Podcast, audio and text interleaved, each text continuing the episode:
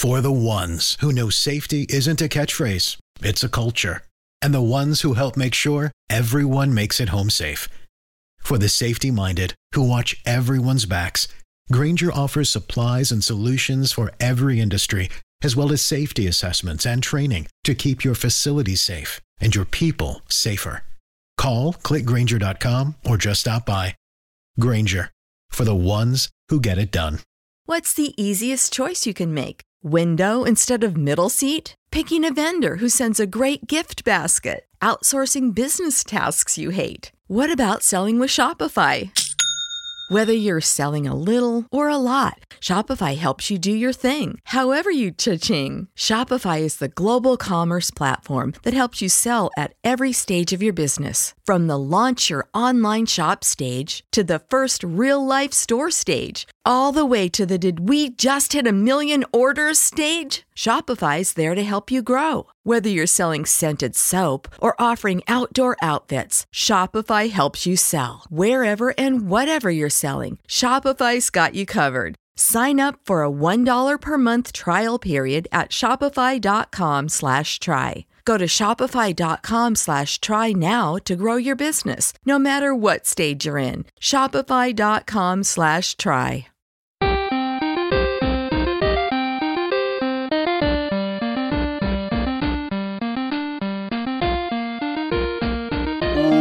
Welcome, ladies and gentlemen, boys and girls, children of all ages, to the Winter is Coming Game of Thrones podcast. I'm your host, Razor, and I'm here with Corey Smith, Corey Thone, and Isis.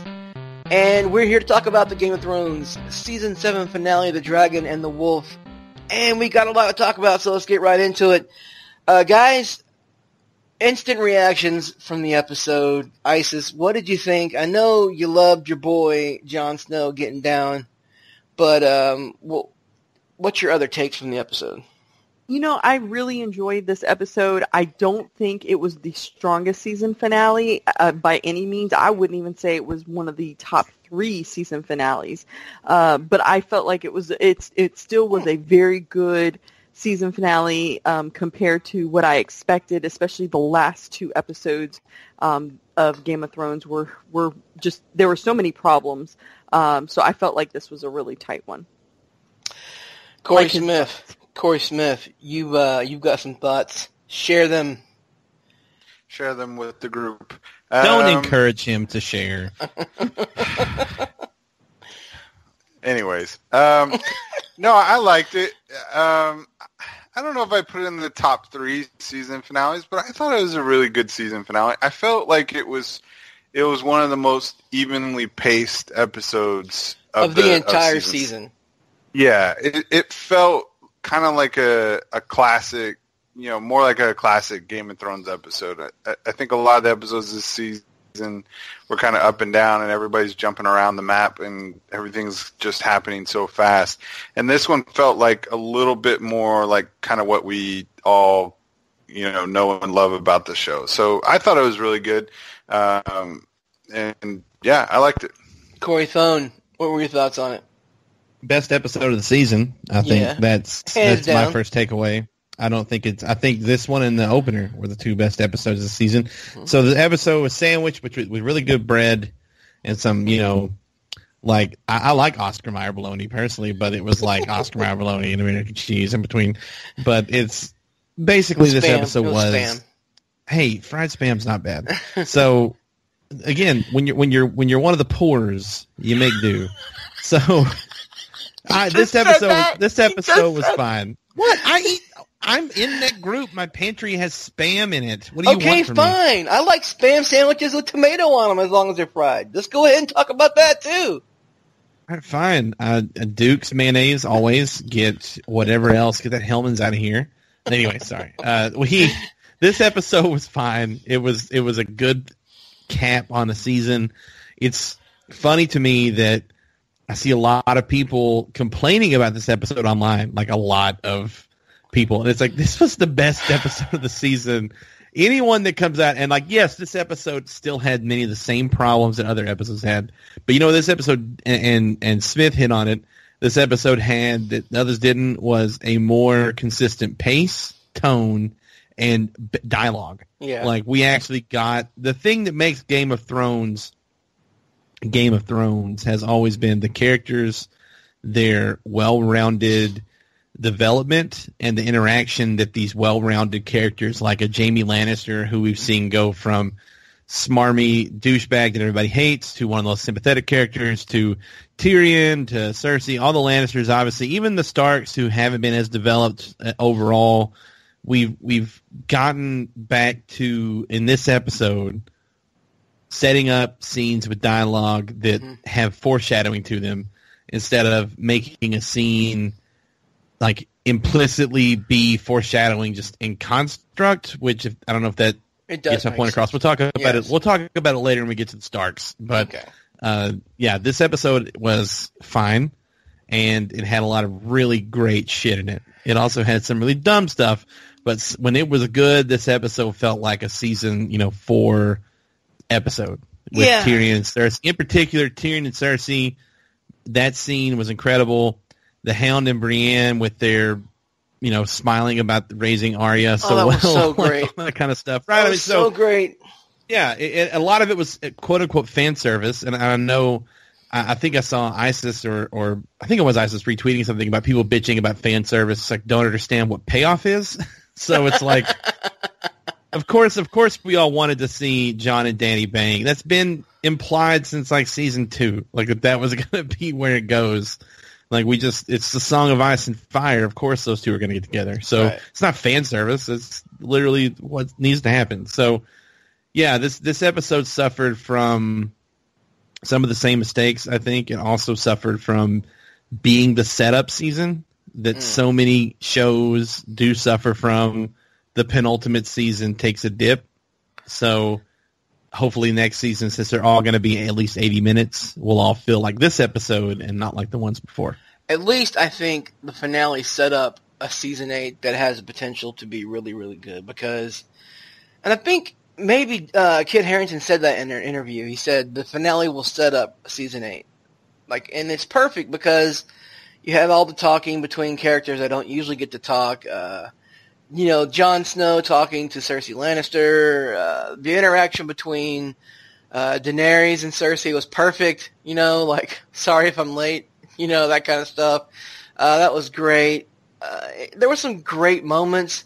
I think for me, uh, it, let's just start at the beginning. Uh, the Hound and Brienne interacting with each other was so perfect that and I don't care if people want to call it fan service. It is absolutely payoff. It's season after season of Arya Stark roaming the winter uh, Riverlands with the Hound, going to Braavos, mentioning the Hound and her and her names of people she wants to kill, leaving the Hound after she, you know, before she goes to the Riverlands, abandoning him. The Hound coming back and the Broken Man. Uh, Brienne always feeling guilty for never actually getting Arya. Um, it all paid off you know, for basically Brienne said nobody needs to protect her. You know, like she's good, and they shared that smile, and that was perfect. But the Hound had another interaction in this episode, and let's just call it the anti-Clegane Bowl. Quack, quack, quack, quack. And it was okay. I don't mind not getting air horns for this. It was the perfect, I don't know, Corey Thone, you and I are always talking about Clegane Bowl. It was the perfect way for a man who's supposed to be redeemed to address the brother that he's always hated. What do you think? Yeah, I mean, it was that that truly was like a fan service thing. I know I just said like who was a fan, but that was them acknowledging the fact that the internet has wanted to see Clegane Bowl forever, and that kind of confirming air horns in the distance that one day it could happen I I'm still not sold that it actually will. Yeah, maybe. And if it does, if it does, I'm not sold that it'll be as as awesome as we all think. But I, uh, yeah, that whole scene was great. The Hound, I thought he was leaving. I thought he was like, I can't be in the same place with you know my brother, but instead he went to get his backpack. So. he went to get his backpack and it had some rotten meat inside of it. Um, Corey Smith, did you notice that the mountain is looking a little bit worse for wear? Like he's starting to deteriorate underneath that helmet. Did you notice that? Yeah, and he didn't. He didn't quite. He didn't look quite as big uh, compared to the Hound as in seasons past. And I know in the you know in season one when they kind of had their little skirmish, it was a different actor uh, playing playing the Mountain. And season um, two had a different actor as well. Right, and they didn't settle on on uh, this guy until I can't. I'm not even going to pretend to pronounce his name, Bjornson or whatever, um, until season four. But yeah, he didn't look. He was looking pretty pretty ragged, and we got several close-ups of his face um, between the Dragon Pit and then Jaime and and Tyrion. Um, so yeah, he was looking he was looking pretty haggard. Um, but I, I think I think the whole little show off, the showdown, definitely confirmed that one day we'll get Clegane Bowl. And I think that they initially, just to jump in on the framing, I think they initially, or intentionally, not initially, intentionally tried to make the Hound, make Rory McCann look more closer in stature to his brother, just so we can try to get the idea because they also had him carrying that giant crate on his back, right? Yeah. So they very much made the the point because like that was so extra. He didn't have to do that. they had the thing on a fucking buggy when they brought it in. Why, yeah. why would he carry it on his back? There were a bunch like, of Lannister soldiers standing next to it. He could have made them carry it up yeah, these last few seasons they've they've they've made it a point to pepper in like I know that the Hound doesn't like he's not the world's strongest man like like half half horror Thor is what it is like we know he's not. His name is now half, half Half, yeah, half, go ahead. Half, half, Halfer, whatever. Uh, that guy. I know he's not the world's strongest man, but he they're trying to let you know he's a big freaking dude. He's carrying that log last season mm-hmm. when we mm-hmm. first see him and now he's he's you know carrying on his back that giant crate and standing in front of his brother looks almost as big. So they're like trying to remind you that yeah, he's he's a badass, which is also like peppering in as well, just a little on top that Brienne beat him. So oh, it's snap. it's That's good. True. They're they're really letting you know that like he's he's not a tiny person. I also like the fact that well, I don't like the fact Corey Smith. You and I've talked about this the armor on the mountain this this season has looked just like shit. Like he has no neck. Uh, yeah, covered. it just does. I, I preferred the gold armor. Much preferred yeah, the gold armor. He looked more, you know, hulking and kind of physically intimidating in the gold armor, and now, yeah, he has no neck. It's much more streamlined, and it, it just it it's not a good look for. It's not as intimidating as the old gold armor was. And I mean, I get it Cersei's trying to do her own little Queensguard thing and all that, and I get it, but it just it doesn't just, look just as good. spray paint the old armor. Yeah, I don't, I, I didn't get it at all. So I don't know. Anyway, we'll see where it goes. But we had some great interactions in the Dragon Pit. Um, Isis, what was your favorite interaction from the Dragon Pit? I know that them all waiting around for Dany was perfect. And then when Dr- Drogon lands, he kind of gingerly crawls in like, you know, I'm gonna fuck you up if there's a trap here, that kind of shit. And then, uh, and then he, he, he nopes out of there. But what was your favorite interaction? Well, I mean, I think, and people are gonna probably disagree with me. Uh, but Euron, I thought Euron was absolutely hilarious. Um, I mean, of course, you know, we're, we're seeing him trying to instigate something with Theon, and thankfully Theon didn't take the bait. He didn't, you know, he was there for a purpose, and he was there to support Jon and Dany. and I really love the fact that he did that and um but it, his whole like swagger i mean he still has not lost the swagger and then when he said peace out. I'm I'm gonna go and take my ships. I'm out. I'm not gonna stay around for for whatever is coming. Um, what he had saw, what everyone had saw there. Uh, I thought that was pretty interesting, you know. And I and I'm not gonna lie, I bought it completely. Bought the fact that he because he is such a selfish person that I could see him saying, you know what, I'm out for myself. You guys, good luck with yourselves. Um, what I didn't buy was Cersei kind of yelling at Euron. Uh, I was like, really? You're going to yell at Euron? I mean, that's normally stuff that she likes. You know, she likes him getting all kind of kinds of crazy. Um, so I thought that was pretty interesting. And I'm not going to lie, the way Dany was like, sorry, you know, like, sorry I got in late, you know, I mean, I did, I flew via dragon, you know, that shit happens. And, uh, and just to see Cersei just fucking seething that Dany had this amazing fucking entrance and she just walked in. I liked the Euron interaction as well. What I liked about that was that Tyrion looks over at Theon and talks about dwarf jokes and Theon's reaction is his wasn't even good. yeah. That was a great comeback. Well, and I, I love the, the back and forth between Jaime and Tyrion of them basically trying to hold this meeting together. Like it, I mean, it's frayed at best and, and could, you know, it's so fragile that at any minute people can fucking die, people, you know, can be set up on fire and shit like that by a dragon. I mean, it, it's it's such a delicate, delicate moment, and you could just see Jon and Jaime basically communicating just by looks, just just by looks, and that to me was really great because I always felt that Jon and Jaime had a, a huge connection, and it was good to see that again. Their last, I have a I have a question actually about the scene yeah. it would help me appreciate the Euron scene more.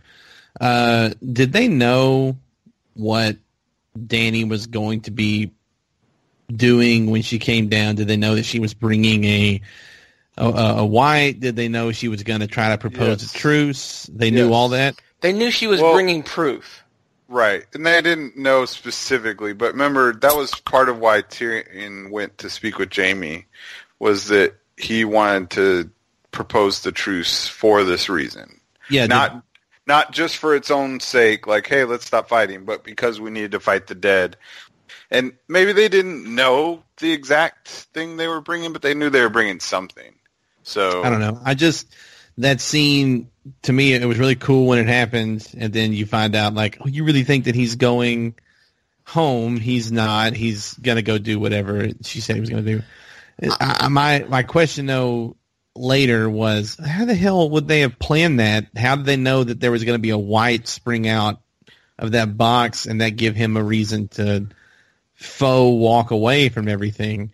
I think and, maybe maybe the whole time was it was Euron going fuck this I'm not going to talk to you guys and just leave but that gave him a real reason to to leave. Right. I mean I maybe it's just I think we, worst case you kind of saw it, even before the white came out. You saw Euron trying to provoke Theon. You try you saw him, you know, basically try, and then making fun of Tyrion. So I think they had they had decided before the meeting, hey, just be your asshole self, and you know, try and cause a ruckus. And worst case, Cersei kicks him out of the meeting. You know what I mean? Mm-hmm. And, and, either way, it's a ploy. You know what I mean? It, it looks as if Cersei just lost an ally, and really he's going to be back, you know, with reinforcements. So I think that's what they're going for. And you know, whether whether they had the white or they didn't have the white, and Cersei believed them or not, she's still planning down the road and she's thinking i'm going to have to fight them. Why don't i pretend to remove one of my allies and then in reality i'm getting myself some reinforcements.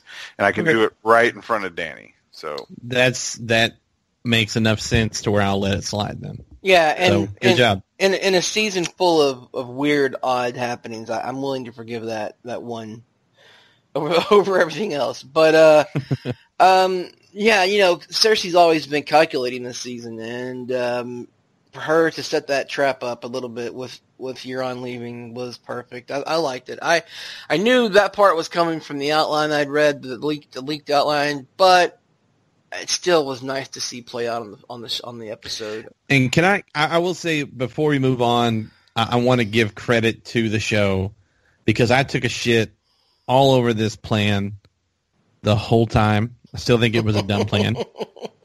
I I don't think it was necessary, and obviously, as we know, it didn't work. but but the scene with the white in front of everybody, with the tension and everything, that worked a lot better than I would have given it credit for up front. So that scene was actually really cool and intense and great, and I should not have judged it so harshly based off the description. Well, there's always context. Once you see it play out on the screen, there's always a difference. Uh, Corey Smith, you had a question about the scene. So I guess similar to Doan's question about Euron, I it struck me that you know they look like they're reaching an agreement. They look like they kind of have the rough outline, and then obviously Jon does his big reveal of having bent the knee to Dany. And to me, it kind of struck me that Cersei was overreacting a little bit. That was um, odd to me as well. So right. So I guess my question is, do we think that Cersei was looking for an out in that situation, like looking for some sort of reason she could blame it? Because it also struck me as odd that she would, you know, she did her whole speech of, well, if Ned Stark's son said, you know, promises me, I'll believe him because you know he's Ned Stark's son. She fucking hated Ned. So why would she? You know what I mean? So it just kind of struck me as odd, and I guess maybe continuing on her whole little plan with Euron, she was looking for an out, and she was looking for a way to kind of, you know, make it look like she wasn't going to agree, but then she does, but she's secretly not uh, going to agree. I don't know. I don't know, Isis. I'll go to you with that question. Is is Cersei that cunning? I mean, does she have this planned out the, the entire time? Absolutely. Yeah, she had this plan the entire time. I, I, mean, you would you would have to be dumb. I mean, if anything we have seen from Cersei this season is that she is calculating and she is smart and I mean, she is running circles around these other guys. And I feel like, yes, we have to give her the credit where credit is due that she came up with a very, several good plans, uh, backup plans. Like she had plan A, B, and C. Uh, I don't think she expected the Tyrion dynamic. I, th- I think that came out of hmm. completely left field. Hmm. Uh, she wasn't expecting that. But, you know, the fact with, you know, having the plan with Euron, uh, trying to do the antagonizing thing or whatever, um, you know, kind of you know, jabbing the finger over at uh, Jon Snow. I mean, all of those things. I, I totally believe that Cersei had this plan from the get go. And and if, and if you don't think she did, you're a fool and haven't been watching the show. Damn. And I, I just want so that's a yes into, then. Yeah, I think I think that okay. she's. I think you guys are 100 percent right that that was Cersei you know, she knew she didn't want to be a part of it anyway. She already had Euron, if, you know, based off what you guys described to me, already had Euron ready to walk out to make it seem like she's losing an ally. You know, she, yeah, was looking for an out. And I, I think we need to talk about the Jon Snow part of all that. Um, every week of this episode, uh, winter is coming will retweet like one of my tweets, which is apparently more than an obligatory gets. an obligatory but, retweet. But uh, you know, and it's always it's usually, in my opinion, a, a, good tweet. I wrote it, and and this week it kind of circled back to something that we've talked about on the show in the past when I've been on about um, how all of Ned Stark's kids keep making mistakes based off of what they think Ned would have done right? Based off Ned's reputation and not what Ned actually did because they don't know about the stuff in his past that he lied about to protect other people, including Jon true, and true, Howland Reed. True. And his Ned showed that the real honor was taking that burden of smearing his own good name to protect Jon and Howland Reed. And it even meant his wife looking at him differently for the rest of their life to protect Jon. This is true. Jon, in that moment, had a chance to, well, you know, basically lie. And it would have been, to quote Hot Fuzz, for the greater good in a huge way. you and Hot but Fuzz, he, man. Holy shit. But that he wouldn't, is the best. But he wouldn't do it because in his mind, and from what, not just, because Ned, here's the thing, Ned never told them, I'm an honorable man, be honorable. It was everybody else saying, you know, your dad is the most honorable man in the seven kingdoms. And he never told a lie. And the only, in fact, Jon, the only shitty thing he ever did, the only was cheat on his, on, on Cat with, with whoever your mom is and make you. And that's the only thing he ever did that was bad. And he even owned up to that. So, you know, everybody between Robb and and Sansa and everybody thinks like, oh, this is what Dad would have done. He would have he would have uh, told the truth in this moment. No, he wouldn't have. he would have. He would not have told the truth in that moment. I I think that Ned, with with the destruction of the Seven Kingdoms at at at his back, and his honor in the eyes of Cersei in his front, he would have told a lie. You're talking and, about a you're talking about a guy who literally handed Cersei the weapon of his own destruction by giving her a chance to leave the capital before he told Robert about them. I don't, I, honestly, man, I think what we're not seeing is the kids growing up off screen watching their father be an honorable guy. They're always talking about the the one who passes the sentence must swing the sword. That came from Ned. That's one of those honor bound things that he taught them. He lived his life according to his children. He lived his life an honorable way. So he led by example. I think that Ned probably would have done the same exact thing as as as, as Jon because he didn't. Okay, think about this. Ned Stark rode to the capital after Aerys Targaryen was killed, was stabbed in the back by Jaime Lannister. He rode his horse into the the throne room, dismounted, and made fun of and like accosted Jaime Lannister. Jaime Lannister, the same person who saved the entire city, because all because he forsook his vow as a Kingsguard.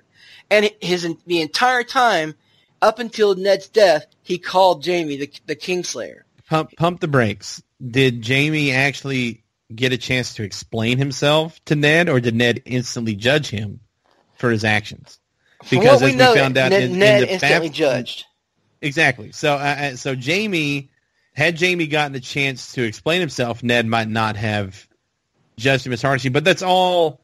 That's all irrelevant because this whole situation in right now with Jon Snow, as as Bran pointed out in his voiceover at the end, this whole situation is because Starks lie. And that they are Lyanna never told anyone that she didn't get kidnapped. She didn't say, "Oh, I've fallen in love with a married man." Mm. Lyanna willfully ran away with a married man who had kids and uh, committed, I guess, takes two to tango, uh, adultery in that regard. Mm-hmm. Ned did not kill uh, the guy with two swords. Howland Reed technically landed the big blow. Arthur and Jon is Jon is not Ned's son, and Robert's rebellion was founded on a lie. Right. And that I mean they didn't know it was a lie, but it all comes back to like the honor bound Starkian ways all have underneath the surface either a willful or an unknown lie that has founded it and the kids now have suffered, in my opinion, and made bad decisions based off trying to live up to the surface of what they think their parents were, especially Ned, without actually knowing, because Ned never would have told them what was underneath that. And had they known those things, they would have acted differently in that scenario. They also probably wouldn't have been in that scenario. I'm I just think it's interesting that that Jon, the, the the son of Ned Stark, as Cersei said, is like, oh, I can't tell a lie. Ned would never tell a lie. yes, he would. he did for years. He told a lie. So it's it's not that unfathomable to me to think that Ned would have looked Cersei in the eye and said, "Fine, I'll stand down. Whatever. I don't care." And then immediately told Dany after the meeting, I, I lied about that. Corey Smith, you so, got to chime in here. Corey Smith, I know you've got thoughts. I mean, he's not necessarily. You're you're not wrong. I mean, they do all have the lies, and I mean, I. But I mean, you think about when you were growing up and what you think about your parents, and they're all, you know, kind of larger than life, and you don't. All think, fathers are gods in the eyes of their children. Yes, to quote, nice. you know, the crow or whatever. Whatever that, that was. Is it, was it the crow? That was. It's in the crow. I don't. I doubt that's where it first came from, but. Um, Anyway, the good crow or the shitty remake? Uh, the good know, one. The, the, good one. Come on, don't even. Is there a good um, one technically? Sorry, go. No. So I mean, and then you you add on to that that everybody everywhere they go talks about how good and honorable Ned was. You know right. what I mean? So, I mean, I don't know. It, you're not necessarily wrong, but in the sense, I I think Ned in that position, I don't know that Ned would have wouldn't have done the same thing Jon did. I, I just in the moment, you know, like it, it took him how many days sitting in the dungeon and you're threatening his children for him to finally give in and say that he was trying to take the throne from Joffrey and tell a lie. Yeah. And I mean, he, yeah, he did, he did lie about Jon's parentage, but I mean, he was put in an impossible situation. His dying sister is right there, you know, asking him to protect her child. Yeah. And, and well, let's Jon- let's pretend let's pretend that Ned is standing where Jon is, and that even just Jon, Sansa, and Arya and Bran are alive, and knowing the threat that the North poses, does that not sound like a situation just like with you know Lyanna and Jon's life and everything? The the type of scenario where he would have lied just to protect his family, for nothing else, than to to get that truce settled so that they could deal with the White Walkers. I, I mean, I get what you're saying, and I understand that, like logically, yes, telling the lie would have made perfect sense. You tell the lie. Nothing Ned Stark did was logical. About to say you're you're going to get to the the big fallacy in this argument is that nothing the Starks do makes any goddamn sense. So it's right, but I mean, it struck me like especially afterwards when when Jon is explaining his his uh, decision and he kind of like breaks the fourth wall and he's like, y'all can talk about my dad if you want, like we're all thinking. But his explanation makes sense, you know, that if everybody's lying, then words have no more meaning. And that sounded exactly like something Ned would have said to justify him making a stupid decision like that. Because yeah, it is stupid. You you tell the lie, you make the alliance, and you deal with it later. You know, you save the world, and then afterwards. But that was you know Ned would in that situation I could see him doing the stupid thing and and telling the truth um, because he feels honor bound to always tell the truth you know regardless to the consequences so I, I don't know I, I thought that it was pretty true to Ned and I mean his I mean we'll get into it later in the in the podcast but I mean his his ghost was all over this episode it was it was pretty ridiculous how many times Ned Stark haunted this episode. I agree. Yeah, 100%. I mean it was it was he was all over it. So I mean I, I don't think we're we're done talking about him. But speaking I of mean, Ghost, can I just say it would not kill the episode at all to have Ghost walk into the dragon pit with Jon just for one fucking scene. Like you know what? We got the dragons, we got all the CGI out of the way. The dragons were there for like a second, and then and then the Viserion was there at the end. Just throw in Ghost just for a second, man. Give us a no, little. I need, to, I need to ask this, Isis. You're you're like me. You're not a you're not a book reader, right? You're shown okay. Do you give a shit about the wolves the way these two do? I'm gonna be honest. No, I don't give a shit. Yeah, I don't either. I don't give a shit. Like they've just been pets we've seen some of sporadically throughout the show. I don't care. Like I, I, I like honest... when they actually do something. Like when they yeah. go ahead and chew a motherfucker up. I'm like, yeah, that's right. And then, yeah, he's got a wolf. Yeah, I mean, and then I, I, will I will say this. I mean, the the whole Arya and um Nymeria. And, and Nymeria, I thought that was a, that was really that was a really sweet moment, but it was because of Arya of of you know her telling you know, hey, I understand you and you understand me. That was cool as shit. But other than that, just having the the the the goat, you know, having Ghost there would have been just like, okay, well, Ghost is just there. oh yeah, I mean, Jon has it, a wolf. yeah, uh, I forgot he has a fucking wolf named Ghost. Yeah. I, I well, Dany forgot. arrived on the fucking dragon and then he left. It is like, okay, Dany's got a dragon. I actually forgot. I, I forgot know. that uh, Sansa had a wolf and that Joffrey had it killed. like I totally forgot until like this week. Sansa had it's, it's Sansa's fault that her her wolf died. It's all she Sansa's lied. fault. Yeah. I, Speaking I of fan know. service, can we can we go ahead and just jump to Winterfell? Let's do uh, it. Do, is there, Let's do okay. it. F- fuck this podcast. Let's jump right to it. we're, not even going to talk about Tyrion and Cersei. We'll get back uh, to it. I just right, okay. I, we'll go. We'll go right go, back. Go, I just do it. Sansa came up. I wanted to say, speaking of fan service, God, I wish Sarah was here.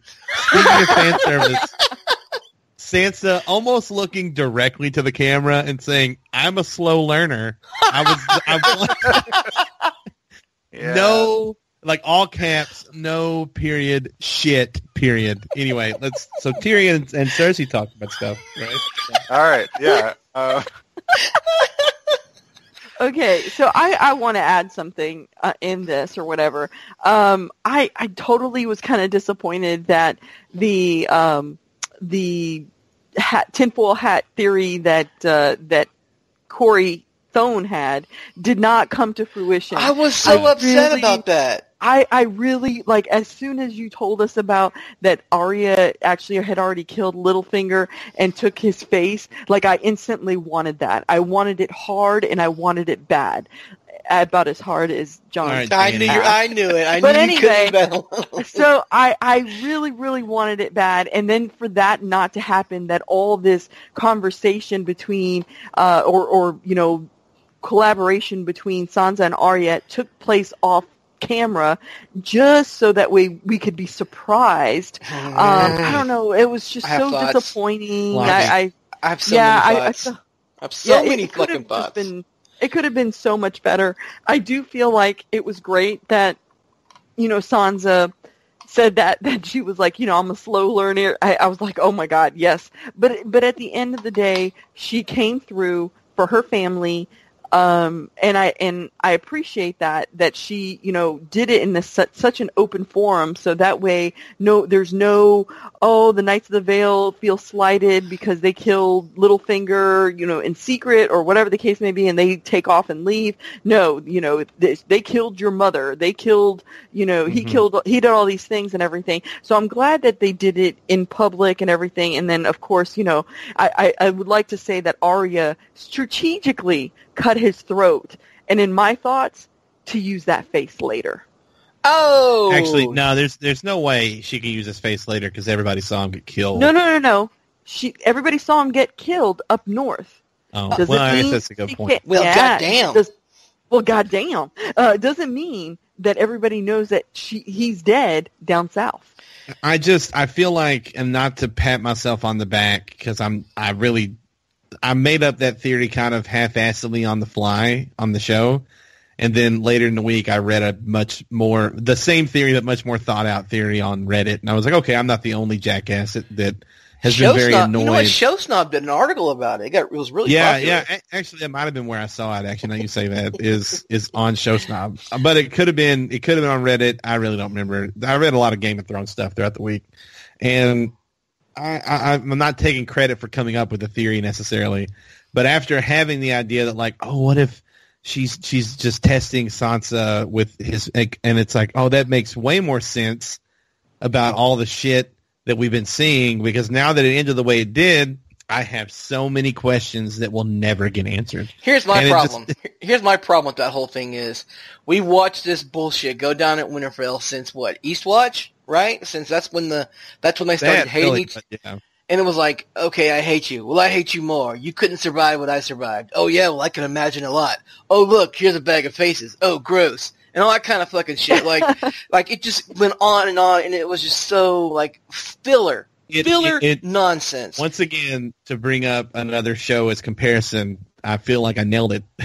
this I will pat myself on the back here with the next to last season of The Office where Pam is flirting with the camera yes, guy. Absolutely. And it's like, oh, is she gonna fuck the camera guy and leave Jim? No. Really? Like, what is this? It's like that's that's what this was. Is Arya gonna take Sansa's face? Really? Like it's so dumb. And then the thing is, you could even still make the claim that oh, they were putting on a show for Littlefinger, but that conversation with the faces and shit happened in a in a closed room. Yeah. Unless unless under the bed, he didn't see it. Which so I wouldn't put it past him. I wouldn't put it past that creeper to be under the bed. But here's the thing, man. Like we're just supposed to accept this that Arya and and Sansa were in cahoots the entire time, or no, for a long I, time. And then I refuse. I refuse to think that. I'm just going to go with the even it's it's sloppier, but it's also way more logical at the same time that they actually were fighting.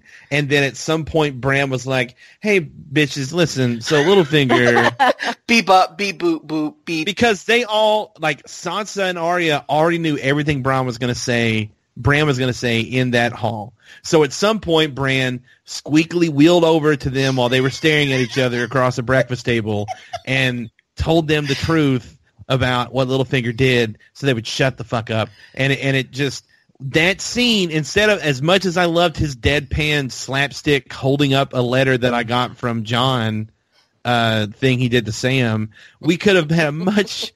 you could have cut some of that and had that little scene of. It's like, dude, for crying out loud, the I saw an article to this as black boxing, which Game of Thrones has been guilty of doing a lot, where a lot of the important things happen off screen. Yeah. Conversations. This episode had several big conversations happen off screen. Mm-hmm. Tyrion and Cersei, which we're about to p- pivot back to.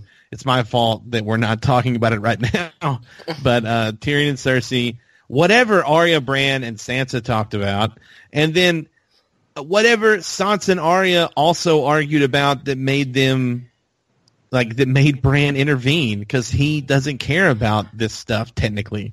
Okay, right? yeah, but you're if you're if you're giving them that much credit, so this conversation happened off screen, and they're fighting one day, and Bran wheels up, and he's like, "Hey, look, uh, Littlefinger's a dick. He put a uh, this dagger to Dad's throat. Uh, let's go ahead and make up a play and kill him." So they had to go through and structure a very well timed fucking event. Like, okay, Bran, you're gonna say this on this cue, and Arya not just hang on, not just all that. I just realized that everyone in that room was, was in on like, it. Yeah, that's why we're here, right? We're gonna get little. Oh, oh, while you're making it like Arya, okay, I'm in. Just, I'll shut up. You just go ahead. They had to ahead. get invi- and you know, you know, Sansa put out like RSVP invitations to the event, like, like who's gonna Are come? There lemon to- cakes. Yeah, there will be lemon cakes and pedophores. I was told they'd be punching pan. Punching pan. they'd be punching well, pan.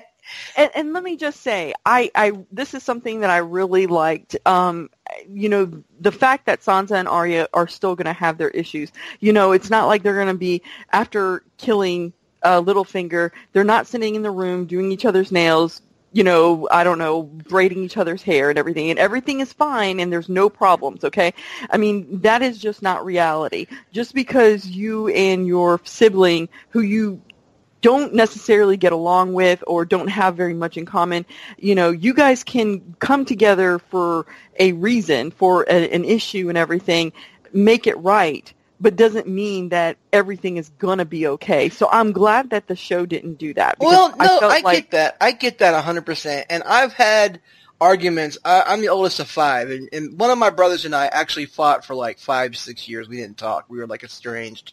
And when we finally started talking again, our text consisted of "fuck you, fuck you," and that was all it was. And I knew, like, I knew that he was okay. Like, okay, he's okay because he responded "fuck you," and that's how this is basically with Arya and Sansa. Like, fuck you, bitch, fuck you, bitch. Okay, that's and you know that they're alive and everything's okay.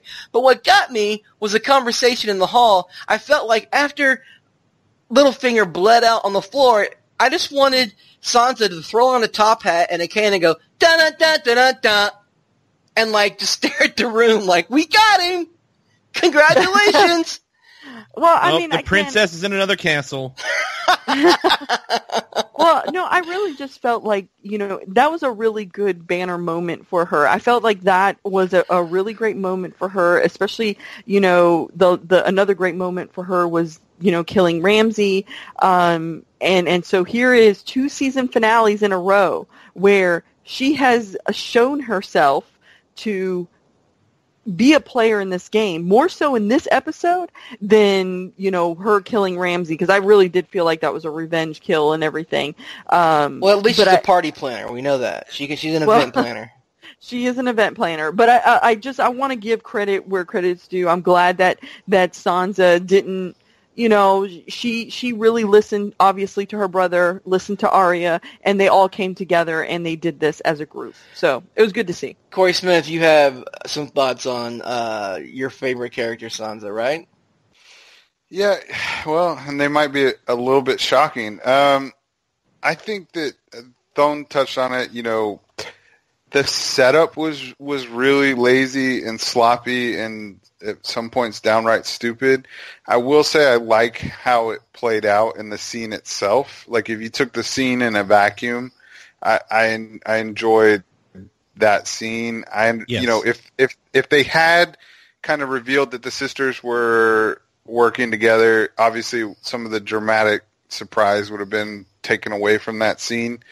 Um, but I did like that. You know, when they st- when she starts running down all his crimes, they they nail every single t- thing. Like they did yeah. not leave anything out, and I really like that because we kind of thought that when Littlefinger did when they did execute him, it was just going to be for trying to get the Stark sisters to to fight each other to, to for trying to instigate between Arya and Sansa. That was what was gonna, you know, what he's gonna be executed for. But instead, we got that whole litany of from you know season one, all the things that he had done, and you know when you start listening to him, you're like, well, shit, yeah, this guy really, you know, some of them we even had forgotten. You know what I mean? Like he had done so many shitty things. So yeah. I liked how how that scene played out. I will say afterwards, I did like Sansa in that scene. I like how she, yeah, I know, shocking. I liked how she, how she, you know, she even admitted it afterwards. She really did believe that Littlefinger loved her. You know what I mean? And yet she was still willing to execute him for the crimes he had committed against her family and against her, obviously. And so to me, that was you know, she got some respect from me because she wasn't just like, oh, well, this guy loves me, and so I can't kill him. the know. real question here is, Corey Smith, um, are you going to start respecting Sansa more now going forward? I mean, I, I do have to give her a little bit of respect. I mean, like she said, she, you know, a, a big thing is recognizing your own weaknesses, and I know it was kind of a fourth wall break when she was like, I am a slow learner, but she at least is kind of recognizing that in herself, and she doesn't necessarily catch on as quickly, but she does eventually catch on. And so, I mean, I'll give her some respect for that. I, I thought that, you know, she handled it well. She handled it in an adult manner because in the past, you know, she wanted attention, she wanted affection, she wanted people to love her, and she wanted to kind of play that game, and and yet she was still willing to to execute Littlefinger. So I would have preferred. I think we talked about this a, a, while back. I would have preferred, and it would have been completely out of character for Sansa, but I would have preferred her to kill Littlefinger herself. Yeah. As opposed, like if she had done that, you know, then her her stock would have skyrocketed in my book because then she really would have been following, you know, her father's teachings. So I liked it. I, I, again though it was sloppy. The setup was sloppy. How how we got there was was messy. Um, but I did ultimately like the you know the destination, not necessarily the journey. I think there was two scenes in this episode too that were that that were in a vacuum, like you say, were really good. You just kind of had to forget that to get to that scene, right? It took a lot of just sil- silliness, you know, yeah. with Sansa and Arya and with the wight wrangling north of right. the wall and getting on the Daex Rockina and waiting on the Daex Drogon and everything. I mean, just, you know, like lots of, lots yeah. of things, lots of silly things to lead to a, a really badass like fight scene with them and the dragons and then B, a, a badass scene in the dragon pit. And I think that that kind of highlights the issues with this episode, with the season was that the build up to all the moments wasn't as good, but the moments, which I feel like guys might come more from Martin than we realize. Yeah. Uh, the the moments that we're building to that he told them about maybe are still really cool because of that. But the the way the road to get there is different. The payoff is great. Well, and they don't have yeah. the blue. They don't have the, the blueprint anymore. Yeah, they're they're just know? making it up as they go, and it's. Yeah. I mean, that's they've not what they signed up for. Notes. Yeah, they've got the cliff notes, and they don't have the details, and I think that that's where probably some of the problems lie, is that they're kind of filling in the gaps and you know doing their best, but. Let's yeah. go back. Let's go back to King's Landing and Tyrion and uh, Cersei's conversation. Uh, Tyrion wasn't the only person to challenge Cersei to have the mountain kill him. Twice this episode, a brother of hers dared her to have the mountain kill him, and twice she didn't do it. So um, maybe, and we'll talk. We can talk about this later, but maybe Cersei isn't as hateful and spiteful as we all think she is. Maybe she is. I don't know. But uh, the conversation between Tyrion and Cersei was amazing because, first of all, Peter Dinklage absolutely sold that sold that scene with the, his facial expressions about the children dying, and then when he realizes the mountain isn't going to kill him, he instantly goes for the drink. That was some great scene. And uh, Isis, I'm going to go to you your boy Tyrion held it down and solidified what he thought was an alliance. Yeah, I um I was very interested to I, I'm going to say right now him deciding to go in to talk to Cersei was I felt like a huge I, bad idea. Um, I really, I mean, I even tweeted it. I was like, "You idiot! Please don't go in there. You're going to get yourself killed." like he was saying to Jaime, like he was saying to Jaime when he was charging Drogon, "You fucking idiot." Yes, that's exactly what I said, you fucking idiot, uh, in my tweet. I was like, you've got to be kidding me. Why are you sacrificing yourself? You know, at this point, you're, you know, you're worth more alive than you are dead, blah, blah, blah. But obviously he felt like he, and, and this is the thing, is that Cersei has basically, Cersei and Jaime have basically kind of outmaneuvered him this entire season. So what made him think that he was going to be able to confront Cersei and and handle the situation? Now, so apparently he did. Uh, now we don't see how you know, where Tyrion and Cersei leave off or what the rest of their conversation is. But um, Tyrion is definitely doing some heavy duty, duty groveling here. Okay, yeah. um, some groveling to the likes that we have never seen before, um, especially to his sister, who I really, really feel like he really genuinely hates. Um, but I felt like you know there was he definitely hit a chord and he knew where her soft spots were. Okay, um, there's definitely some hard ones, but he knew where her soft her children uh, spots were, and those are going to be her kids, and and you know the kids that she has lost. And I think he definitely exploited that in his conversation, and he was banking on that to maybe get an edge in on there uh, wise. I think it was completely unexpected when he realized that his sister is pregnant, who uh, apparently, you know, now Cersei doesn't drink. And so, um, you know, because she's prego. So, uh, yeah, I mean, it's like, oh, okay. Did they really care about that shit back then? Like, that wasn't a thing back then. They still I, drank. I, I think it was just something that he would notice. Okay. You know, it was like, oh, okay, she she, was, patted her belly while she was talking about. She did, but I mean, you know, it was like one of those things. He put two and two together. he was like, oh, look at this, she's not drinking. Oh, look at this, you know, okay. she's patting her stomach. So, um, so I think it was more for us because I think a lot uh, times of this season that Game of Thrones basically feels like they need to explain shit to us, like, oh dragons breathe fire or if you kill one of them they all die. I mean it, it, like seriously this has been an ongoing problem this season. Um, but i was talking to a friend of mine and and this is going to kind of delve into a couple of things here. Uh, me personally i really didn't think a whole lot about it. I was just happy to see tyrion when he walked out. Didn't think much about it. And then cersei comes out and says hey you know i'm going to tell my bannermen blah blah blah. We're going to support you all this stuff yeah. Anyway, I didn't think much about it, but I was talking to my friend Gus, um, and and he has a, a pretty wonderful theory that uh, that I want to kind of swing by you guys and see what you think. Not really. I don't want to. I, I really don't care about what Corey Smith thinks. But uh, wait, what? you heard it. So anyway, because I'm sure he'll he'll poo poo on it and he'll sigh and he'll. Oh, like that or whatever. And so he anyway, won't retweet us. And he won't God retweet damn. us. God damn it.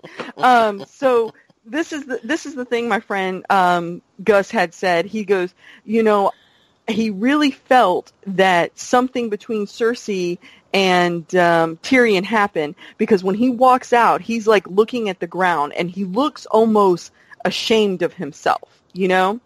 And he goes, and I didn't put it together until we get hashtag boat sex. And Tyrion is kind of looking pretty pretty sad. I thought that Tyrion was just sad because like he thought he had a chance with Dany. He goes, "No." He goes, "This is a complication." He looked at this like a complication. So I asked my friend, I was like, "Well, what do you mean a complication?" He goes, "Jaime and and Cersei were talking after that whole situation happened and she stated that her child would rule." Mm. And he goes, "So, did Tyrion make a deal with Cersei and tell her that, you know, uh, that Dany is barren, she can't have children, and then promise to make Cersei's child the heir Holy to the shit. throne? And if she did make it, and if he did make that deal, not only did he leak information about Dany to the enemy, to Cersei, um, is now you have Tyrion working on the behalf of Cersei to get her child to become the heir. Mm. And that causes a that puts freaking uh, Tyrion in a in a, a, a, precarious situation. Now Tyrion does not know that his sister has no you know chance and that she's sending her army up there. Uh, he'll probably find that out when Jaime meets up with them. Hopefully in King's Lane, in uh, sorry, uh, in Winterfell if he's going up there um, to help out. But uh-huh. I mean, I think that Tyrion is really worried because now he has not only betrayed his you know the two people that I mean, he's quite fond of Jon and Dany, but now he is in cahoots with his crazy sister, who has now actually turned her back on him because I, he thought he was bartering for this this you know peace, and in all in all actuality, she she was never gonna she wasn't gonna support it. I don't hate this theory. Let me tell you why. Here's why I don't hate it. Uh, number one, all season long, the show has basically land blasted us with Tyrion still wants to be part of his family. Tyrion uh, was outmaneuvered by his family, and Dany accuses him of being on the side of his family several times, right? And he even says, "Yes, I take the side of my family because you do. You take the side of your enemy." He even said that last episode. And um, he obviously still loves his brother very much. And his talk with Cersei, he said, uh, the children really got me. Like he, he's he was really upset. He loved her children, and if she's pregnant with another Jaime Cersei baby, he's going to love that child as well. And maybe because I didn't understand why he was creeping in the hallway. Like I was like, "Come on, Tyrion, you're better than that, dude. Don't don't don't be all creepy and stare at him go in the room together and shit." But it makes more sense to me now if I'm going along with this theory that he's upset that that that epic boat sex boat sex happened than now than anything because that means that if Dany does have a baby, because let's just all be honest, Mirri Maz Duur is not a licensed OBGYN. Um, she just made a prophecy about Dany's uh, vajayjay, and she, you know, Dany believed her. But Dany totally could probably have kids. They put that in our face all season long as well, with Jorah saying your children will use this sword. Um, Dany's dra- Dany saying the dragons were her children. The dragon died, uh, and then her telling Jon she couldn't have children. Blah blah blah blah. I think you're right. I think your friend Gus, Gus, if you're listening, I think you're absolutely right. I think you've hit the nail on the head. And if Tyrion has turned I don't think he's turned fully on Dany, but if he is spying to, if he is conspiring, he's if he's conspiring yeah. to put a Lannister baby on the throne after Daenerys, and she finds out about it, it's over. Cut it. It's a wrap. Yeah, I mean, I, I think even at this point, if Tyrion told Varys of his plan, Varys is like, oh, fuck this shit. I'm out. I, yeah. I mean, I don't want to have no part of this, but I feel like, you know, Tyrion is also doing it in, in part because he he holds a lot of guilt, uh, not because of Joffrey, because fuck that motherfucker, but I feel like because of his niece and his nephew, um, them dying. Now, granted, Cersei holds a lot more responsibility for their deaths um, than anybody else. Myrcella, and, Myrcella was in Dorne because of Tyrion, so well, he was, but I mean, the fact that the way everything happened with Oberyn and everything, Um, you know, I think that that was had a lot to do with it. And then, you know, of course, the Sand Snakes were take retaliating, uh, basically. But again, I feel like he doesn't I, I, feel like Tyrion may not know a, a, lot of the intricacies of all these things that happen. I mean, let's be honest, you know, sweet Tommen, he took a swan dive because his mom is fucking nuts and killed his wife mm-hmm. and you know i mean just multiple killed all these people and everything and um, so but i think that tyrion doesn't know that and he feels like he, this is his way of being able to make up for that is by saying hey you know what i i can ensure that your child becomes the heir to the throne after danny Corey's two Corey's. Any any thoughts on this theory? God, uh, I have a I have a few. Okay. Um, I just it's uh, it's not the worst theory in the world. I, I I see some of the logic in it, but I sometimes you know we overcomplicate things and we we as Game of Thrones fans try and invent stuff that's not there, and sometimes it's just the easiest answer is is the right one, and I think that Tyrion saw them getting together, and he does view it as a complication, um, but not to the grand level that that he's spying for for Cersei. Um, I think that he just sees it as a complication that they're falling in love and that they're going to be closer than probably just allies. And what does that do? Um, you know, they talk about Dany not being able to have kids and, and all that stuff. And I think Daario kind of proved that she probably couldn't under normally cir- under normal circumstances and I think that Jon is going to be some sort of special circumstance. well, this uh, is the thing. There, there, there's a thing with that, and I'm going to tell you this: if I am Tyrion, and I see Jon going with Dany in the bedroom, I'm like fucking fist bumping, and you know why? Because I know that I can talk to Jon Snow. Mm-hmm. I know that me and Jon Snow are on the second fucking same wavelength about yeah. things, about killing, about doing these, you know, using the dragons and all these things. Jon Snow and freaking Tyrion are on the same wavelength than Tyrion and Dany. So I would be thinking, this is perfect. I can go ahead and use Jon Snow to go ahead and get Dany to do what I want via Jon so- Snow's dick. Yeah, so that's what I'm thinking. Okay, but no, also, also you're forgetting. But the, okay, you're... but the flip, the flip side of that is is that Jon loses his logic and his reasoning because now he's in love with Dany. He's not an ally of Dany. I, I so, think you're that, also forgetting I, one thing. The reason Daario never came across an ROC is because Tyrion told her she would need to marry a great lord to unite the houses of Westeros. And what better great lord than the king of the north? Yeah, uh, uh he's a suitable partner for Dany. I just and not that... only that, but the episode before that, he was all pro team. Jon Snow was like, "I see the way he looks at you. I see, g- girl." They were doing like girl talk in the freaking throne room, and he's like, "Girl, you see the way he looks at you. You know it. He like you. Come on." I mean, he was all about it right up until Cersei. Right up until Cersei, he was about that life. He was he was shipping it hard. So maybe he wasn't I mean, sad. Maybe he was just giving a thoughtful Tyrion look. Like maybe he was just thinking, like, I wonder what it's like to go in there and, and bump uglies with Dany. That's probably what he was thinking. Well, it he he has quite has had quite the dry spell. That's right. He hasn't had many uh, Westerosi whores lately. Um, what about you, Corey Thone? I want I want to know about Corey Thone. Well, I'm going to ask Corey Thone this since we're right here. What what do you think about boat sex? Was it good? Was it was it as billed?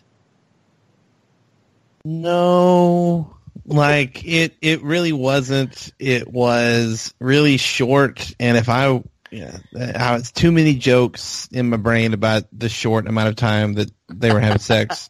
but it's, I just uh the boat sex. It was fine. I mean, it it served its purpose narratively, but I I feel like Viser- Viseron, is that how you say the dragon? Viserion. The di- Viserion. Viserion. I feel like Viserion died for this, and they should bang better. I think it was just.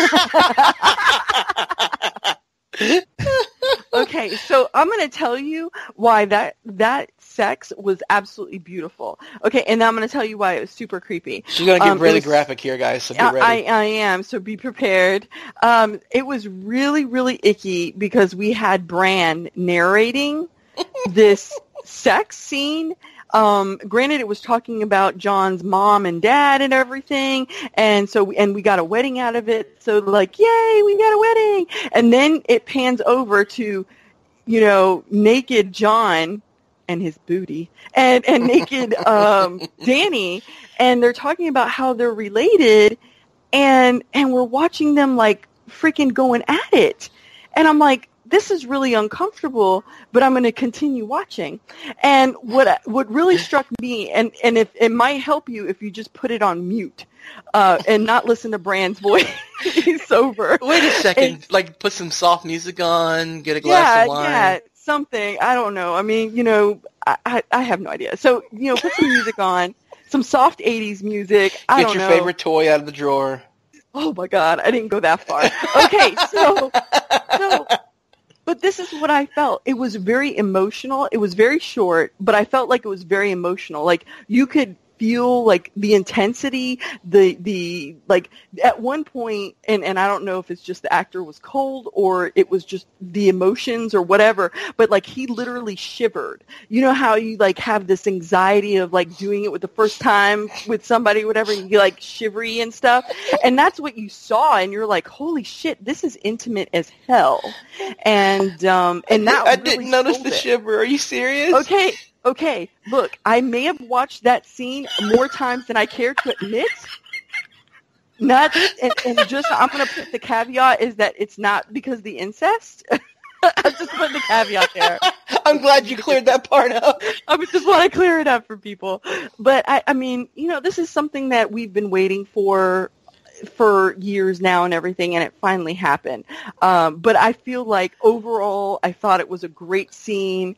Um, I just want to say, hey, big ups to lunges and squats uh, for Jon Snow because um, you can bounce a quarter off that booty, and um, and so thank you very much. But I, I I I didn't I didn't hate it like other people, and I didn't get caught up in the fact that they're aunt and nephew because I already know that. I've known that for. I don't even care that they're related anymore. I don't. I don't yeah, give a shit. Uh, I think. I think though once Jon finds out because I feel like Bran is going to be like when they get to Winterfell, he's going to like be like, "Look, that's your aunt, that's your nephew." No, he's your not. He's going to be sitting in a room staring at the fire. Jon's going to walk in. and he's going to be like, he's, "Beep up, beep up, aunt, beep up, nephew, beep, beep, beep."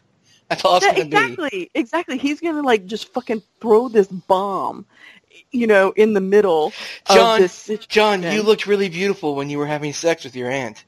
Yes, yeah, like something real creepy like that. Uh, but I feel like that Dany will probably, she will have a problem with it, but not because that's her nephew, but the fact that he is the heir to the throne. His Jon, claim is now stronger. And, and I feel like Jon is going to have a problem because he was raised in the North, that he's going to have a problem with the fact that it's his aunt. I mean, he can he could tell her, "Hey, you know, I don't want I didn't even want to be king of the north." You know, but they made me king of the north and and it is what it is. And I doubt he wants to be the freaking king um, of all seven kingdoms. So uh, you know what I mean? Corey but Smith. Corey Smith, can you even imagine? Can I actually? Can yeah. I jump in actually before instead of Smith? Yeah, uh, yeah. Go ahead. I I just I want to talk about the baby thing a little bit more. I or Tyrion why he was skulking around the boat. I think that they intentionally left that. Obviously, intentionally left that vague, but it's even more vague because, uh, a because the conversation happened off screen. B because people like myself think it's a fake baby. It's not real. Uh, I'm still not until she has a bump and I see a bump tummy and not a shirt with a pillow under it. I am just straight up not buying the pregnancy. Uh, let's see. C, I I think that uh, I I just don't think that that Tyrion would sell out Dany like that. Mm-hmm. I think that he has really doubled down on Dany, alliteration fun. and then lastly, A, B, C, D, E, or D, whichever letter I'm at. D for uh, Dick. D for Dany. There's just the, the whole problem with, um, hell, I forgot what it was. Now it's so many problems that scene that it's like, oh, Cersei's the, the, the truce. So let's say that Tyrion made a truce with Cersei, right? Like, oh, I will, uh, you know, whenever the war is over, we'll make sure that you, that your child, my nephew or niece, will be on the throne or a big part of it or whatever. In in three days max, whenever they're waiting on the Lannister troops to show up, they're gonna know that she didn't live up to her truce. When Jaime shows up and's like, "Sorry, guys," but that's, like, but that's the thing is that she doesn't. She never expected Jaime to leave. She expected that Jaime was going to stay the I mean, entire that's, time. That's true, but do you think that Jaime? Because I have I have people say, you know, Jaime is the general, so maybe the troops will follow him, even though Cersei's the queen. I don't know. They didn't really show that. But regardless, if if the troops don't show up, then they know that Cersei changed her mind just to get them out of King's Landing. So then whatever deal that Tyrion made with her is now null and void. So it's just there's a lot of again, it's it's a scene that leaves a lot ambiguously there, and and and the the theory you're talking about, uh, Isis, is has as much validity as anything else because we literally know nothing about what happened. And at least if it is what you said, that certainly muddies the waters with Tyrion yeah. in a big way, a big way. That would be a big turn for a character that has pretty much stayed on the straight and narrow in terms of moralistic stuff. Pretty much the whole show, actually. Like, I mean, aside from killing his dad, which I think we all agree he had some and his, justification and, and, and his girlfriend. No, that was his girlfriend when they broke up. It was just straight up murder. It wasn't wasn't domestic assault. But um, yeah, I. It's better than. Yeah, no, it's fine. It's fine. So it's like she. Here, listen. Here's the thing: if you can't get away from a dwarf choking you with a chain that is sitting on the ground, then you probably don't deserve to live anyway. The species just got stronger, but it's seriously like Tyrion has stayed pretty much on the audience's moral good side for the majority of his arc on yeah. the show. So him taking a left turn on, you know, Lannister Avenue like that would be a, a big deal. So there's just a lot. I have a lot of problems with that theory, Isis, but also at least it's a freaking theory and it has like some. I mean, it's not like that doesn't have merit or or things in the show that would hint to that. Like there's stuff in it that makes sense. I don't even know what the hell he was doing. He might have just been listening to them bang and been like, "Wish I was banging Dany," and like slunk away. He had like I a think sad boner, and he was like trying. He was trying to, to polish yeah. one out while he was listening. I can hear that. Yeah. I'm gonna go talk to. I'm gonna go talk to Jorah. He knows what it's like to listen to Dany bang. oh! I just want to say well, this. For- I just I just want to say this. I'm really speaking of friend zone and and other things. I'm really upset that Bronn didn't join Jaime out on the on the King's Road on his on his exit through King's Landing. Like I really thought Bronn was Jaime's ride or die, and dude was nowhere to be found after he took Pod for a drink. My wife actually said, "Um, is Pod dead?" I, said, I said, "I don't know, sweetheart." She goes, "Bronn took him for a drink and he never came back." So I don't know what's going on. No, there's actually there's gonna be a, there's gonna be a scene next season where there's there's just these whispers of oh, all the all the whores and all the brothels are so tired they they can't work. What happened? And then we see Pod like standing Batman on top of the bridge style in Dark Knight, like they've been potted, and he like jumps down and coasts I want to see that boat. so bad. They've been potted, yes yes. and then Bronn's down there, like up in the sky. It's a bird. It's playing. Mm, it's Podrick Payne and, and his magic cock. Exactly. Anyway, sorry, that was very stupid, but also uh, I feel like we needed the levity. We need the levity here. Let's talk about um, the final scene really quick. We've we've gone so long already talking about all the exposition throughout the episode, and we can we we're going to be back next week to recap the entire season, so we'll probably think of more things to talk about. Well, let's talk about Tormund Giantsbane and his, um, is he dead? Is he not? But let's talk about how fucking fast Viserion flew towards the wall. Like, we've seen the dragons attack things before, and they always kind of seem to float on the wind. Viserion was like a fucking jet, like a fucking tomahawk, just fucking right towards the goddamn wall. Uh, and that blue flame was pretty badass. Corey Smith, how did you feel when you watched that episode? You got the uh, you got the dead stopping at a certain point, proving that Bran didn't break the magical barrier, and then and then all of a sudden, uh, speed of sound Viserion comes in and wrecks shit. Yeah, that was um, I don't know. I, I, leaned I leaned two ways on this, and I, he was sleeping, wasn't he, guys? He was no, sleeping. I, I was. I'm, I'm, trying to decide which way I ultimately I lean, and uh, uh, this was kind of the opposite of some of the other scenes. On its surface, when you watch it, it's it's pretty freaking awesome. You know, you see the dragon come in, you see the giants. Then, I mean, the way he takes down the wall is pretty damn stunning. You know, he's he's just burning the shit out of it, and he causes the collapse, and then a huge chunk of it um, just comes down. But then on the flip side, it's like all they needed was basically something big enough to take down the wall, and it seems like they could have figured something out in the past thousand years. You know what I mean? yeah. I, I, I don't know. Like that's it, what the chains were for.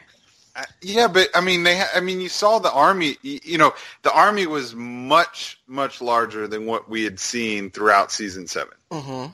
It was mm-hmm. massive, and you just got to think. Okay, if it was just, if it was just they needed something to take to break a hole in the wall, I just feel like they could have figured that out some other way. And I mean, maybe they're they're implying that Viserion's uh, Dragonfire was somehow magical and that could break the, the seals that, that the wall had in some way. I, I mean, I don't know. But, and if you do go that route, I will say that it, it does make sense you know, like last last week when we saw them not kill Jon and they didn't cross the frozen lake when they kind of do know how to swim because at least some of them went to the bottom to attach the chains.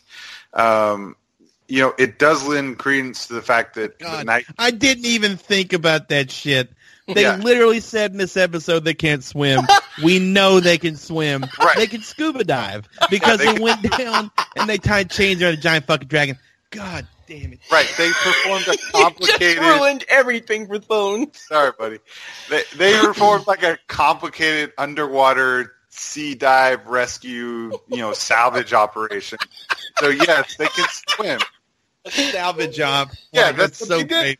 It was a salvage operation. They went down, they pulled something up off the bottom of the lake. Um, but so I mean, but if you do think about that, they that means the Night King was waiting for Dany to come because that was the one thing he needed was a dragon that could take down the wall, and not because of its physical, you know, because its physical attributes, but because it had some sort of magical effect on the wall via its ice fire. Well, yeah, because we were we were straight up told by Uncle Benjen last season there are spells woven into the wall where the dead can't get past. Right. So, so it, it, seems like he was waiting for that means, but then that means he's been waiting this entire time. He's been waiting for the dragons to hatch. He's been waiting for Dany to get her ass over to Westeros, like we all were for six seasons, and. and then he was waiting for Dany to show up and rescue Jon. I laughed so hard last night Corey Thone, whenever uh, Tyrion and, and, and Theon show up on the ships, Daenerys' fleet is like three ships now. And I was like, yeah. Corey Thone is probably flipping his shit because all he wanted her to have was a goddamn armada to sail across the sea, and she has three left. Yeah. There, I, there is a lot, and you just poked even more holes, Smith, into everything. But uh, again, on the surface, this scene was really cool to look at, except, I mean, I'm not going to sit here and pretend like the Night King like bouncing on the back of that dragon while it sprayed ice looked really fake. But I, I, mean, I also like I'm not the kind of guy to nitpick CGI either. Like I understand how complicated it is and how limited they are and a lot of their budget stuff. So I'm not going to be a dick. I do think the dragon flying around that fast was not intentional. I don't think that the dragon is faster now that it's an ice zombie. I think that it is much more the same case with, if you remember when they killed uh, Rickon's uh, dog or wolf. Shaggy dog. And, and, and everybody was like, oh, that wasn't really Shaggy Dog because the head was too small. And then the director's like, mm, that's just kind of what we had lying around. They were just like, yeah, speed the dragon up. Fuck it, that's cool, right? And like we gotta, I gotta wrap this up. Let's get him going. So like, I feel like uh, that scene was was really interesting. It wasn't how I expected the wall to go down. I, I will not be surprised if that's not how it happens in the books, just because it seems so damn fast, like just so quick and and and everything. But I um I liked the scene, but once again, the way that it got there with a White Walker, you know. what, what recovery op jumping out of helicopters into the water, you know, to to go scuba diving for a dragon. It's just uh, it's so it's just don't think about it, and that's that's that's the biggest problem with this season was, and we even had directors of episodes telling us that shit, like. Don't think about it too much. No, asshole. The reason this show is so awesome is because you could think about it a lot, and it still made a lot of sense.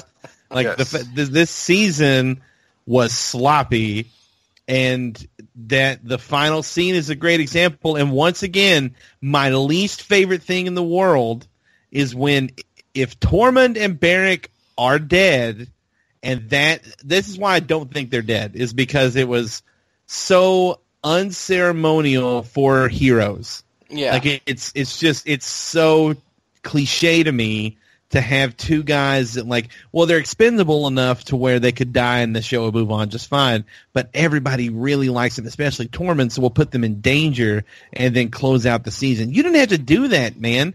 The the wall coming down was plenty drama for us. We didn't need Tormund and Beric because, because if it, Beric literally said, "Do you really think that the the Lord of Light brought you back so you could die on a rock on a frozen lake?" And it's like, you, uh, did he bring you back six times so you could fall down an ice wall? Is that really what we're gonna do? So I, I just I have a lot of problems with that kind. Like, if you really wanted to make, and, and again, how many times has Tormund almost died? I mean, shit. In the next, in two episodes ago, he was screaming for help, being dragged to a watery grave. Mm-hmm. Like, and that wasn't the first time he's almost died. Like, like came very close to dying, like at the battle. By some wights that were swimming, by the way. Yeah, wights that were swimming exactly, or were they see, where they just jumping off of the ground and coming up, and maybe that lake's not as deep as we think. So I don't know, but they, yeah, I, I we've seen him almost die, and then if you're just going to kill him off screen, this isn't Stannis, okay? This isn't an, an off character death that, and Stannis is being off off off uh, screen was bullshit too but at least he was a bad guy by the end. Yeah. As much as his claim had validity to it, we had all, along with about half his men, like abandoned Stannis and Manus wagon. Nobody's abandoning Tormund or Beric.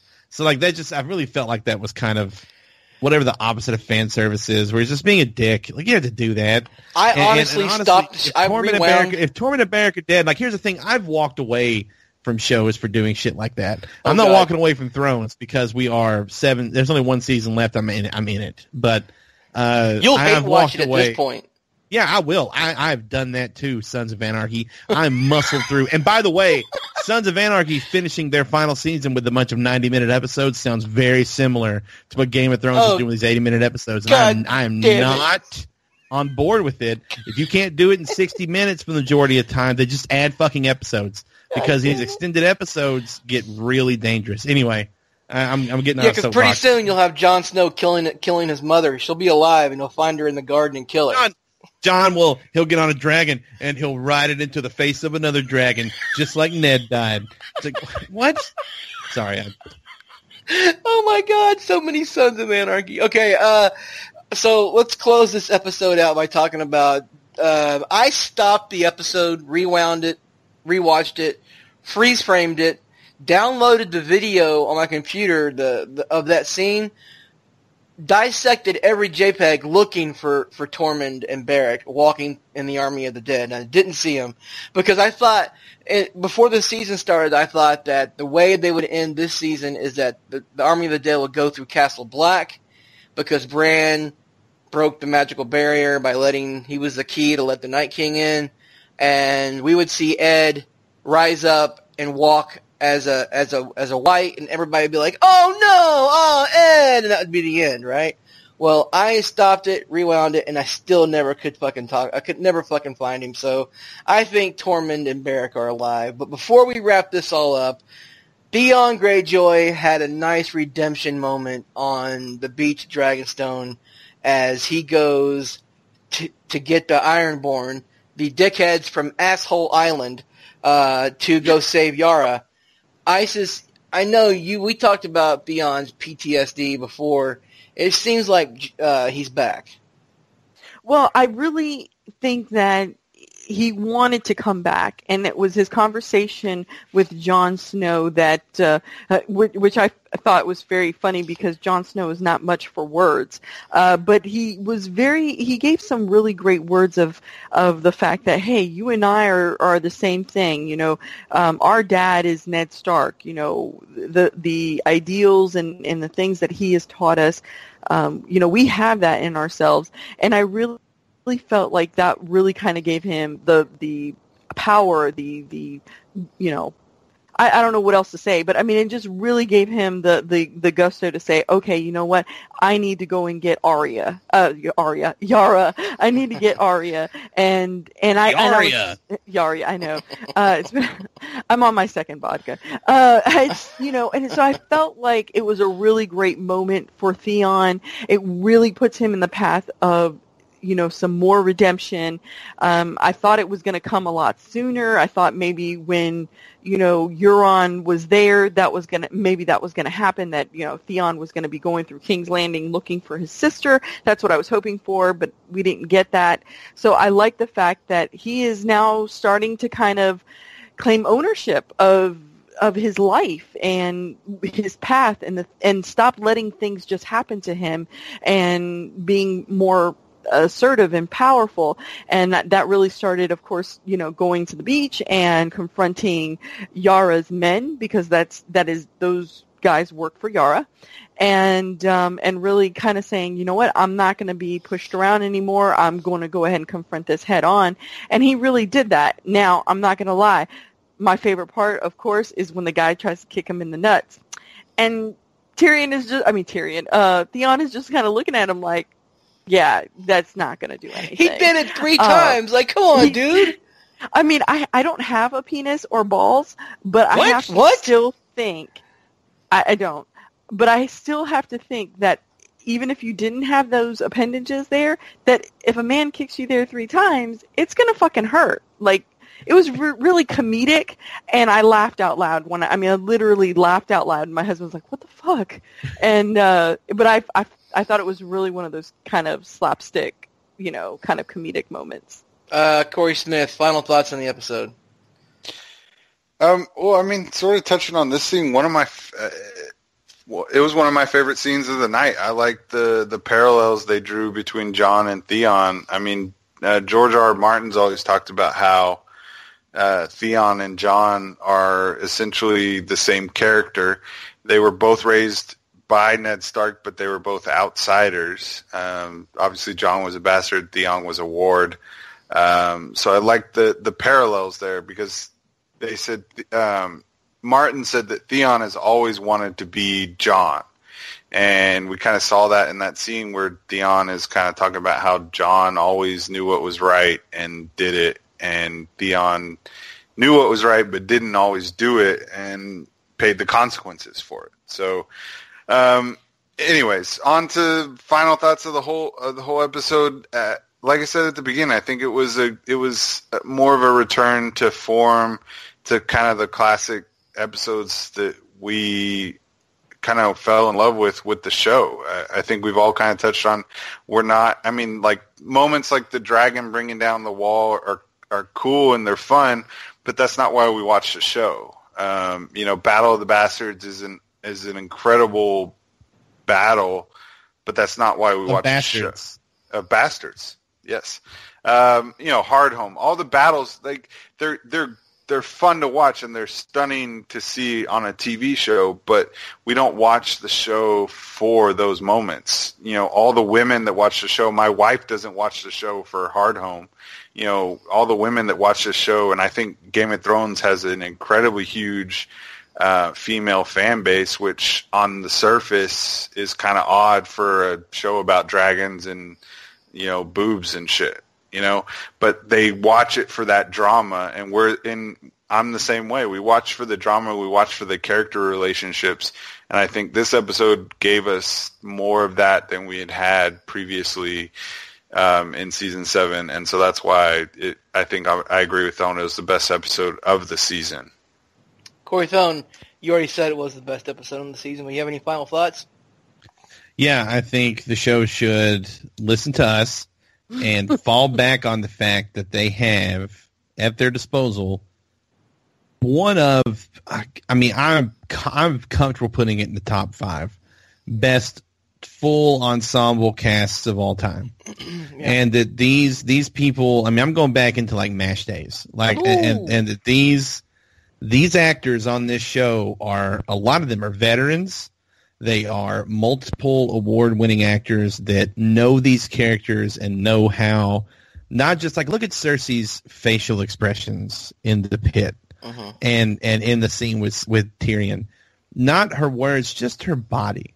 Like the way it's the reason that she gets so that Lena gets so much credit for this character is because the, the way that she brings her to life like that. Uh-huh. And you can really fall on these guys this episode had the most and the best dialogue of the season, and that's what made Game of Thrones for six seasons, even in season five, which ended with a fucking Thelma and Louise off a wall, made uh, this show so good. Don't go away from that. You know, and I, I think I actually said this last week, week before, but I want to bring it up again. One of my favorite teachers of all time. She taught me in high school and in college, uh, and she she said that history is not uh, a story of battles. History is the story of fallouts of uh, or the fallouts from battles, the results of battles, the things that lead up to the battle, the things that happen after the war. Those are the things that are important.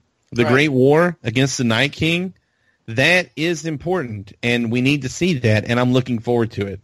But the build up to it needs to be handled with the same respect that you gave to making the battle look so badass. And I feel like this season suffered from a being the next to last season, having to get all the chess pieces in the right place and kind of sacrificing traditional moves to get there.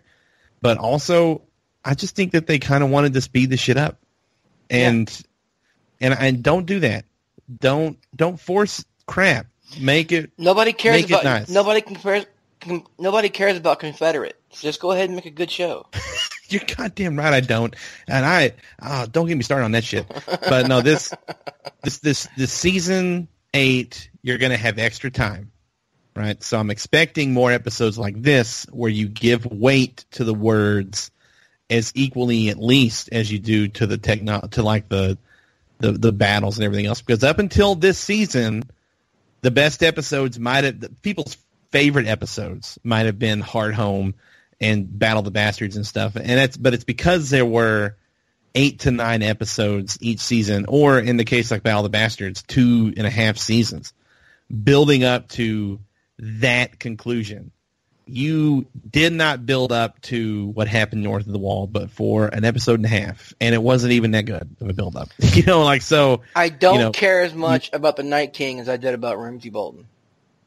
Yeah, ex- well, and that's that's maybe on purpose. Maybe they're writing the show to make us look at the Night King the same way that the people like south of the wall do, and not knowing he exists. I don't know, but it's yeah. I, am sorry, I didn't mean to get on soapbox there, but I just these characters are, are amazing. You've got at the, even at the core of the show, if you look for Jon Snow, Dany, the Lannisters, uh, and, and the rest of the Stark kids, though that core group, that is such a strong cast of good capable actors, and then you pepper in Davos, Liam Cunningham, Davos, and Tormund, and those guys. You really pepper those guys in. You know, Rory McCann. You've got a hell of a cast. Lean on them. Let yeah. them do because even in their small scenes north of the wall, talking to each other, like like like uh, Rory McCann talking to Gendry, Joe Cunningham, whatever. Like God, that was so nice. Why couldn't that have been more of that episode instead of so much that wasn't that. I don't know. And maybe it's just me. I'm a piece of shit. Maybe I'm stupid and I don't know people. No, I like your point. I like your point. And had that we had more of the Hound talking to uh, Gendry about whinging, maybe we wouldn't be whinging so much on the show about it. Yeah, so. I'm whinging right now. Did it's like here's the thing. Uh, there's words coming out of my mouth and I'm bitching. Is the show super shitty? No. Well, then you're whinging. So you're right. I'm just sitting here whinging. You're right, and it, it's me being a, a me being a, a, whinging nerd online. But the thing is, I just I, I, want this show to finish strong. I don't want it to nip tuck itself down the stretch. Oh, so ooh, yeah, I'll, I'll, go there. You went so, there. Actually, I don't want it to. I don't want it to FX itself. Let's there you honest. go. You already used. You already used Sons of Anarchy. Go ahead and throw in FX while you're at it. Don't be afraid to narrow down the cast just because you're at the end and everybody's popular right? Right. And that that doesn't mean you can have the wall just fall on Tormund and never talk about it again. But at the same time, you know, a, a valid criticism of this season was that nobody like nobody was actually in danger at any point. How many times did Jon survive shit he shouldn't have? right? Like I mean it's just nobody's in that danger anymore that we felt in previous seasons. And I think that's a valid complaint. So you know, maybe they tried to address that with Beric and Tormund at the end, but it was a pretty bad job of it. So we'll talk about Otherwise, more. I like the episode, best episode of the season, like Smith said. Uh, but in, in, terms of this this season here, not going to crack the top five seasons no, of the show. I agree, and we'll talk more about this season next week with our uh, supersized podcast. We'll have a few more guests on, and we're really going to dissect each episode I mean, as much as we possibly can. We'll whinge a little bit. We'll praise a little bit. We'll talk wow. about we'll talk about um, character deaths. We didn't get a lot in season seven. I thought that we would get so much more than we actually got. Um, but next week we will be back. Same same bat time, same bat channel, and after that we're gonna go. To, we'll probably take about a couple weeks off, and then we're gonna go to every other week recording when we get filming news. So, take the black. Can, hold on a second. I didn't get a chance. Sorry. Oh, I thought you did with your. Okay, go ahead. I'm no, so, I'm sorry. I no, apologize, I wanna, Isis. Go ahead. No, no, no, no. I just want to say something not for me or how I felt about the episode or anything or the entire series. I actually want to talk about the people who listen to our podcast and the people who tweet us and follow our live tweets and everything. Thank you, thank you, thank you. You don't understand how wonderful. I've been on this podcast since the very beginning, so mm-hmm. is um, David Razor, uh, we've been on this podcast since the very beginning and everything, and we have. Uh, this year has been crazy. We have exploded, um, and that's all because of our listeners. So I just want to say thank you so much for listening to our dinky ass freaking podcast uh, that that you know we we we started doing years ago and everything, and uh, it's just really amazing that it's become so popular. So from, you know, all the Corys, from me, from, from David and everything, we just really want to say thank you. And I, and personally, I just want to say, uh, thank you to Amy and Sue. Um, they, do a lot of live tweeting with me during the episode and everything. So I just want to give them a little shout out and say, hey, thank you. I love you guys. You guys are awesome. And um, and like I said, we'll continue on putting these podcasts as long as you listen to them. You know what? That was a good sign off from Isis. Isis, give. This is the story of the one. As a maintenance engineer, he hears things differently. To the untrained ear, everything on his shop floor might sound fine, but he can hear gears grinding or a belt slipping. So he steps in to fix the problem at hand before it gets out of hand. And he knows Grainger's got the right product he needs to get the job done, which is music to his ears. Call, clickgrainger.com, or just stop by. Grainger, for the ones who get it done.